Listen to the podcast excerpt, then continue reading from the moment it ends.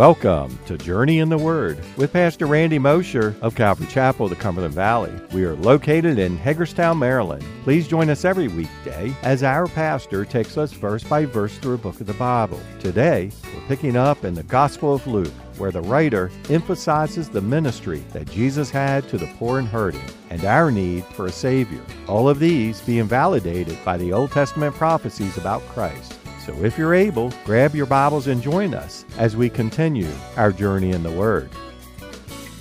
Well, let's turn this morning in our Bibles to Luke chapter 4. Let's go to Luke chapter 4. We're going to pick up this morning in verse 14. Luke chapter 4 and verse 14.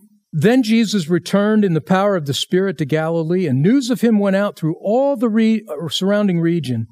And he taught in their synagogues, being glorified by all. So he came to Nazareth, where he had been brought up, and as his custom was, he went into the synagogue on the Sabbath day and stood up to read. And he was handed the book of the prophet Isaiah, and when he had opened the book, he found the place where it was written, The Spirit of the Lord is upon me, because he has anointed me to preach the gospel to the poor. He has sent me to heal the brokenhearted, to proclaim liberty to the captives, and recovery of sight to the blind, to set at liberty those who are oppressed, to proclaim the acceptable year of the Lord. Then he closed the book and gave it back to the attendant and sat down. And the eyes of all who were in the synagogue were fixed on him. And he began to say to them, Today the scripture is fulfilled in your hearing. So all bore witness to him and marveled at the gracious words which proceeded out of his mouth. And they said, Is this not Joseph's son? He said to them, You will surely say this proverb to me, Physician, heal yourself. Whatever we have heard done in Capernaum, do also here in your country. And he said, Assuredly, I say to you, no prophet is accepted in his own country.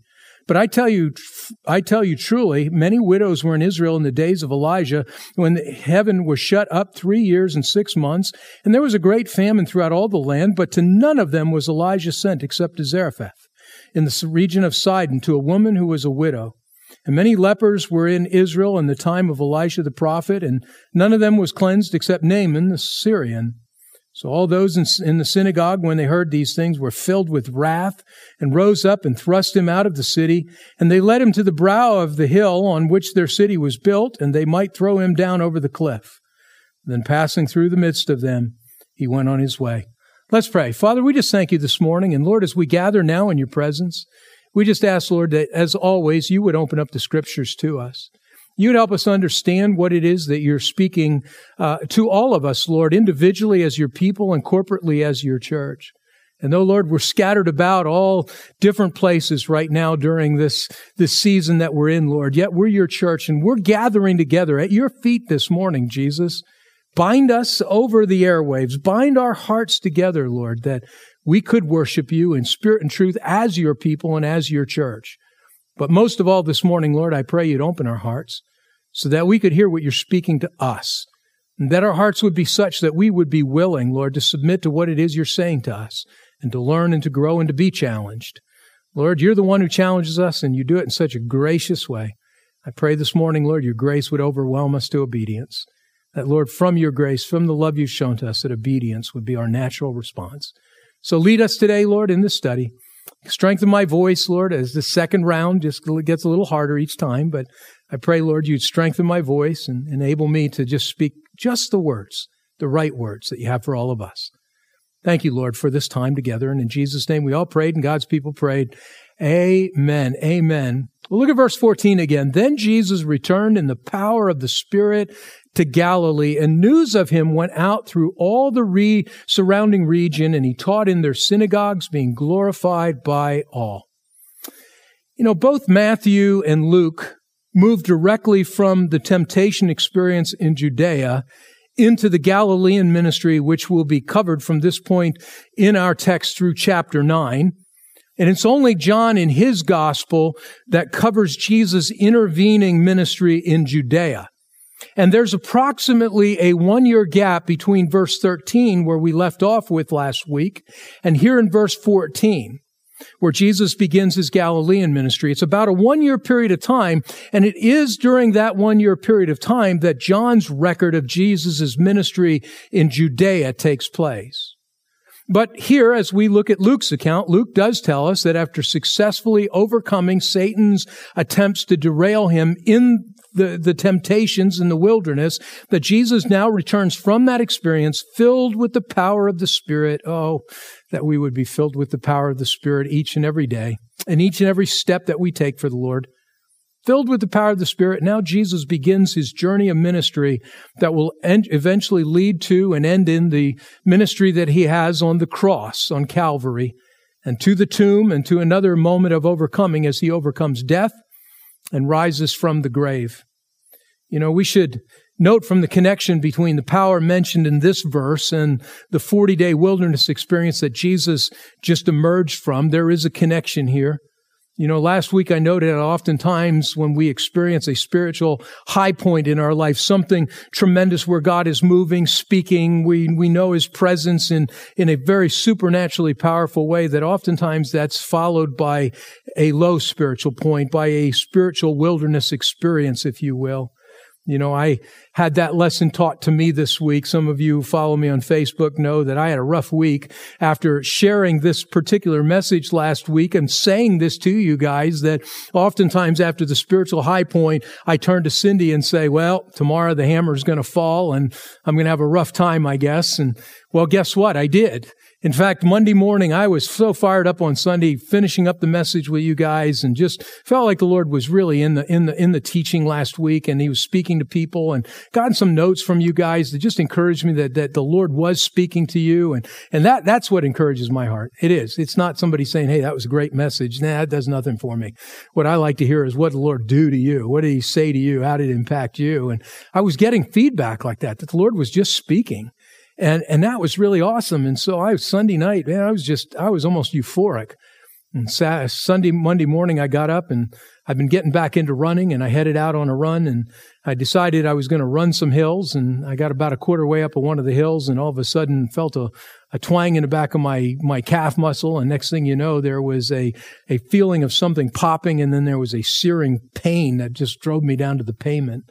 And I was just in agony and apparently tore a muscle. Uh, fortunately, it wasn't the large muscle. It was some side muscles, but still tore some muscles. And I got to wear a boot. I don't have it on right now, but I have to wear a boot for the next four to six weeks and get some physical therapy. But you know what? It wasn't until later that day and I had posted about it, just kind of asking for prayers. And somebody that was here on Sunday morning had written to me and said, wow, just like you were teaching in the message, the spiritual high to low point. It was kind of like, how are you handling that? And I thought, I don't know if I'm handling it that well, but it's a great point, you know? Sometimes we do go through these experiences. And you know what? Sometimes when we get to share them with others about what the Lord does, sometimes He takes us through it so that we can get to live in an experience. And I most certainly did. You know, but here's something that I've also found to be true. Not only is there oftentimes a low point after a high point so that the Lord can teach us, I also have found that when we go through those wilderness experiences, seeing them for what they really are about and yielding and submitting ourselves fully to the Lord and what He's trying to do in our lives through those experiences, oftentimes we emerge from those experiences with greater spiritual power and clarity than we had before we went through them.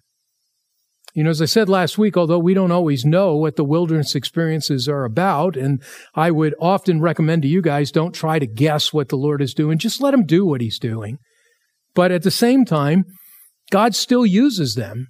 And, and, and if we let Him, if we yield to Him, if we don't resist, if we look to and rely fully upon Him as we go through those difficult experiences, God will do some miraculous things in our lives. He'll change us in our in ways that we can't imagine. He'll change us and, and, and strengthen our spiritual walk, strengthening us spiritually, filling us with a greater measure of power of His Spirit if we'll just yield. Now, look, as I said, we don't always have to know what, what those experiences are about. We just need to know that the Lord will use them to shape and perfect us, just as my favorite passage, the one I quote all the times from James. I don't quote this for you guys. I quote it for me just to remind myself. But he'll do what James tells us he'll do. James chapter 1, verses 2 through 4. James chapter 1, verse 2. My brethren, count it all joy when you fall into various trials knowing that the testing of your faith. Remember, testing is approving.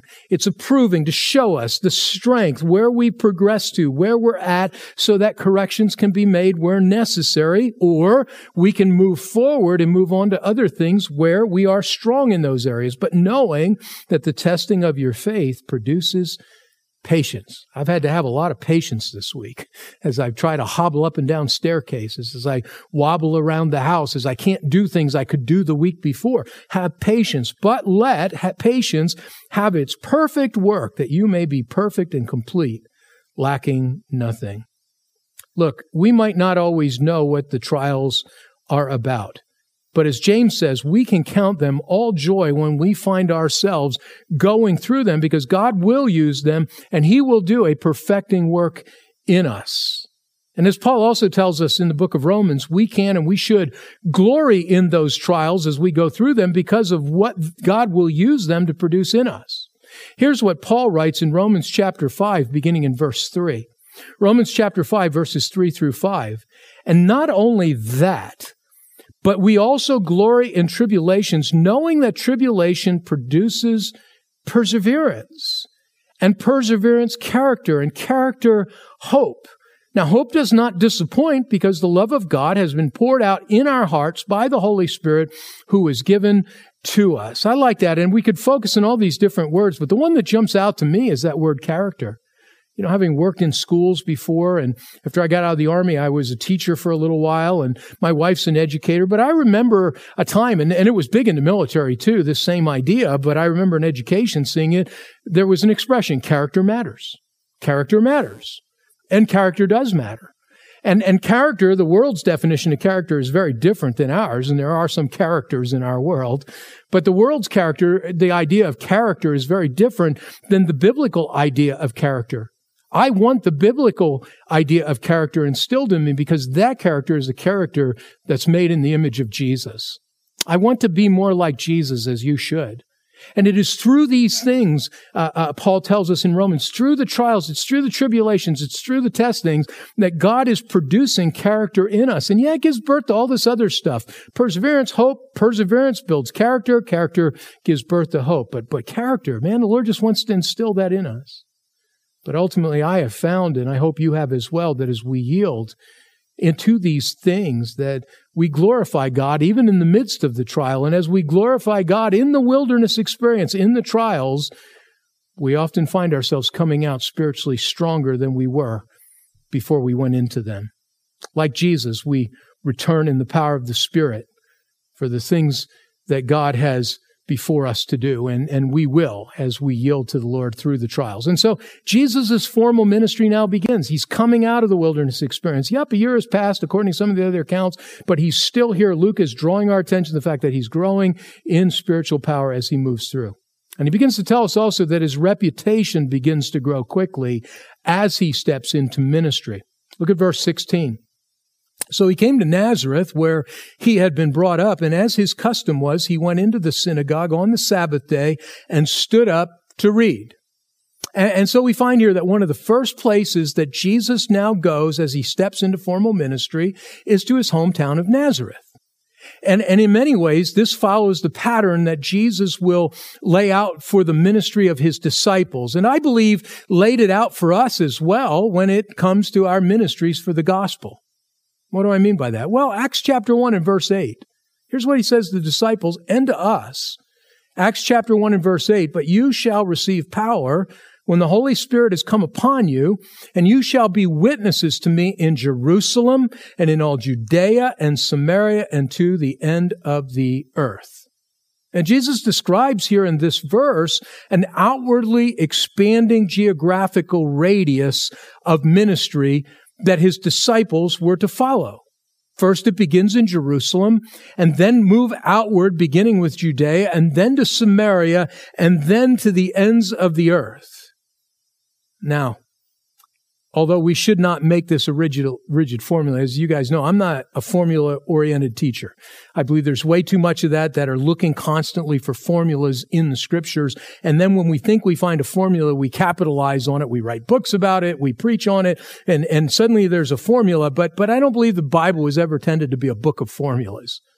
but it most certainly is a book that reveals spiritual truth. And I believe that there's spiritual truth, a spiritual pattern that's given to us here that we should not ignore, that we need to consider. I believe that our ministry for the gospel should begin in our Jerusalem. What do I mean by our Jerusalem? Well, I mean in our homes and to our family members and, and to those closest to us, our closest friends. That's our, that's our Jerusalem.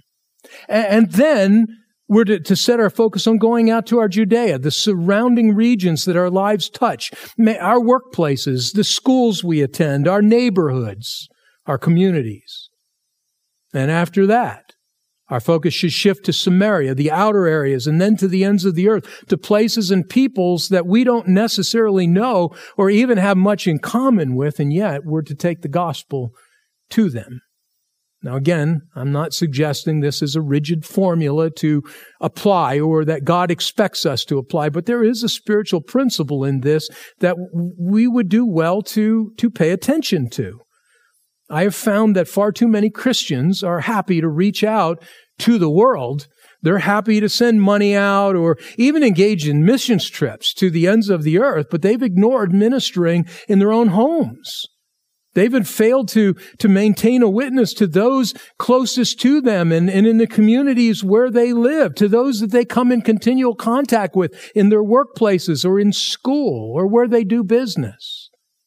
I believe that we need to realize that our lives in Christ and our witness and our ministries for Him touches all areas. And, and we have to have the focus that Jesus had, that ministry begins at home and then moves outward from there. And to fail to recognize that can lead to wrong views of our witness and ministries for Jesus. We can't minister to others, not effectively, not as we should, without first being willing to share the gospel and ministering in our own homes and surrounding regions first. You know, I remember oftentimes hearing pastors tell young wannabe pastors that that uh, were growing up in some of the churches that I was in in Calvary Chapel, and one of the expressions I often heard them is as the young guys would say, "Man, I just I know the Lord's calling me to be a pastor. I just don't see the doors opening. I don't know how I get to minister." And and and I've heard so many times guys look at him and say, "Well, you are a pastor. What do you mean by that? You're the pastor of your home, aren't you?" You're leading your home in the things of the Lord, aren't you? You're being a witness in your own home, aren't you? The sad answer to that is in many cases, the answer would be no. Now, look, this is not about perfection, but it is about saying that our heart needs to be ministering to those closest to us first. Now, with that said, oftentimes that's the most difficult. Why? Because as we're going to see with Jesus, it can also be the place where the experience uh, is such that we experience the, the greatest rejection and the resistance uh, as we serve as his witnesses. Oftentimes it's our family members, it's our friends, it's those closest to us who reject and, and, and, and refuse to hear the good news that we're bringing to them. My, my mom, which I often bring up, was an example of this truth before she came to faith in Christ. She rejected the gospel witness that I brought to her that I felt compelled to bring to my own home. But, but why would we be surprised that we meet such resistance in those situations when Jesus himself is rejected by his own family members and as we're going to see in a moment by his own community for the message that he brought? And yet, yet, knowing that that would be the case, he still chose to begin there, as should we. And so here at the formal opening of his ministry, Luke tells us that it's in the synagogue located in his hometown of Nazareth that Jesus rises and he reads from the scriptures. Now, a couple of important things to understand of what's taking place here, cultural things to some degree. The, the synagogue. He, he reads it in the synagogue. He goes to the synagogue. We're going to see Jesus doing this often. He'll go to the synagogue. By Jesus' day, the local synagogues were very, very common. They were in each small community, and they were not, as sometimes Christians will, uh, or our Western mindset misperceives, they were not many temples. But they were simply places where the people would assemble for prayer, for worship, for study of God's word, and for ministry. Now, they developed as a, a, a, result of the Babylonian exile when the people no longer had access to go and worship in the formal temple. And they established these, these small, if you will, they'd be the equivalent of our church-like facilities. They established these communities of faith where they could maintain their religious growth and practices and to maintain their cultural identity. But again, unlike the temple, there were no sacrifices offered. And many of the other rituals associated with the temple were not a part of the ministry of the local synagogue. They were not, as many of us might think of them, as mini temples, but simply a place where Jews could gather locally for ministry and for religious discussion and education. The Jewish philosopher Philo referred to the synagogue as houses of instruction where the philosophy of the fathers and all manner of virtues were taught. But, but Jesus, he, he knew this culture and he honored this cultural religious establishment as he goes to the local synagogues at the opening of his ministry. In fact, Luke tells us that this had been Jesus' custom all of his life to participate in the synagogue, as was his custom, Luke says. Now, secondly, note, when he's there, he reads from the scriptures. We're told that Jesus rose and he read from the scriptures. And that was a part of the practice in the synagogues. Now, unlike Christian churches today where the pastor is primarily responsible for leading and teaching the people, in the synagogues, although there might have been a rabbi in charge, generally anyone, any man in the congregation or a visiting rabbi or a visiting teacher who considered himself qualified to teach was at liberty to do so and common Israelite men were also permitted to participate in the public reading of Scripture. And so, both as a Jewish man permitted to read like this, and with his reputation quickly growing as a great rabbi, which is what's happening amongst the people, Jesus stands up and he begins to read. Look in verse 17. Verse 17 tells us, And he was handed the book of the prophet Isaiah. And when he had opened the book, he found the place where it was written, The Spirit of the Lord is upon me, because he has anointed me to preach the gospel to the poor. He has sent me to heal the brokenhearted, to proclaim liberty to the captives, and recovery of sight to the blind, to set at liberty those who are oppressed, to proclaim the, liber- uh, the acceptable year of the Lord. Then he closed the book and gave it back to the attendant and sat down, and the eyes of all who were in the synagogue were fixed on him. And he began to say to them, Today the scripture is fulfilled in your hearing. Now, it was the custom in the synagogue for a man to stand while he was reading the scriptures. But then, when he was finished reading, he would take his seat and then he would begin to expound on that portion of the scriptures that he's just read.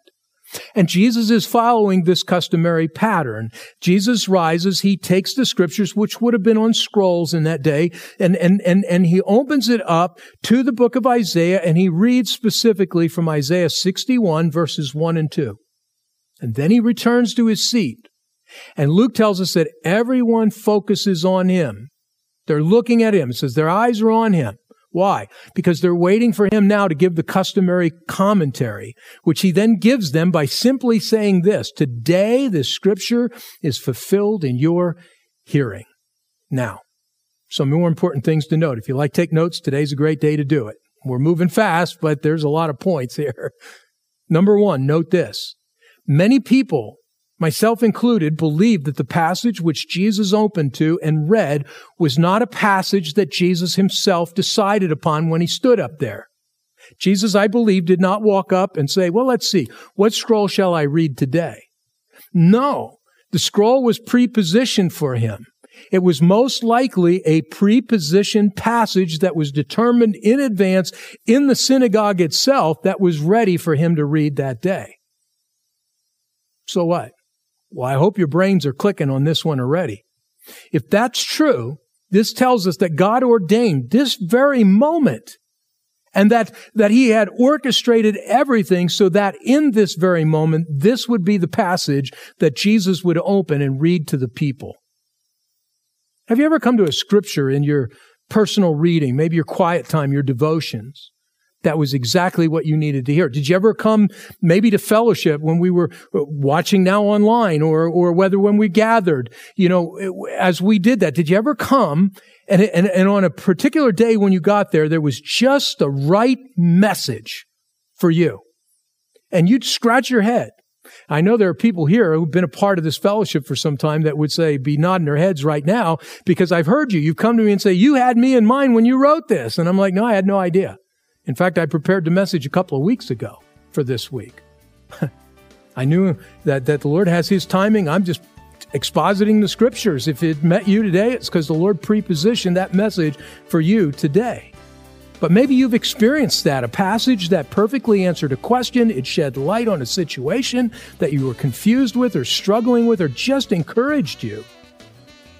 May I encourage you to approach God's Word with an understanding that He works this way Thank you for joining us for another episode of Journey in the Word, a verse by verse teaching ministry of Calvary Chapel of the Cumberland Valley. If you would like to listen to more teachings or find out more information about us, go to www.journeyintheword.org. That's www.journeyintheword.org. Thanks again for listening. We hope you'll tune in for our next episode as we continue our journey in the Word.